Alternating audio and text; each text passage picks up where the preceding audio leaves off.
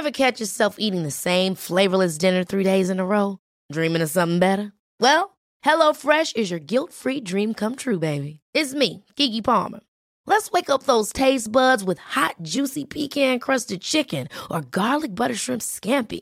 Mm. Hello Fresh. Stop dreaming of all the delicious possibilities and dig in at HelloFresh dot com. Let's get this dinner party started.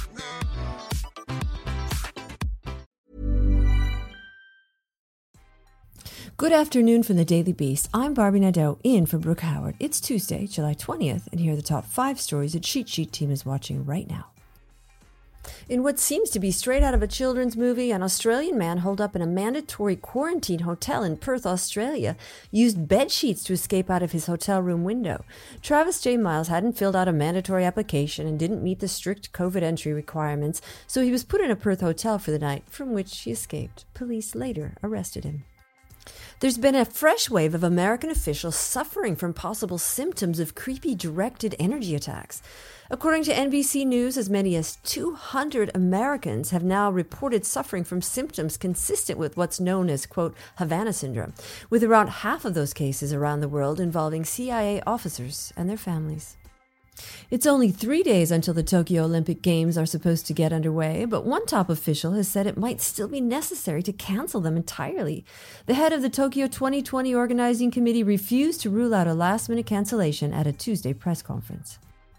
Athletes in Japan preparing for the delayed twenty twenty Olympics have more than the pandemic to worry about.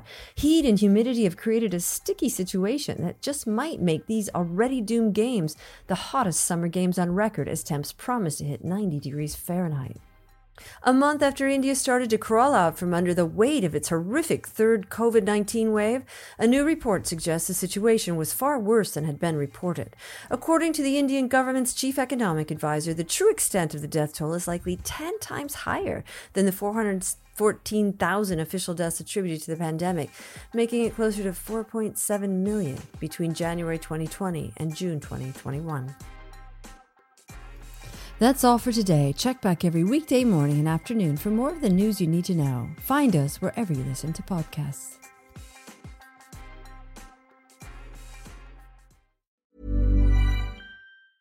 Ever catch yourself eating the same flavorless dinner three days in a row? Dreaming of something better? Well, HelloFresh is your guilt-free dream come true, baby. It's me, Keke Palmer.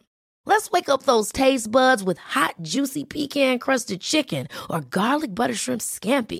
Mm. Hello Fresh. Stop dreaming of all the delicious possibilities and dig in at HelloFresh dot com. Let's get this dinner party started.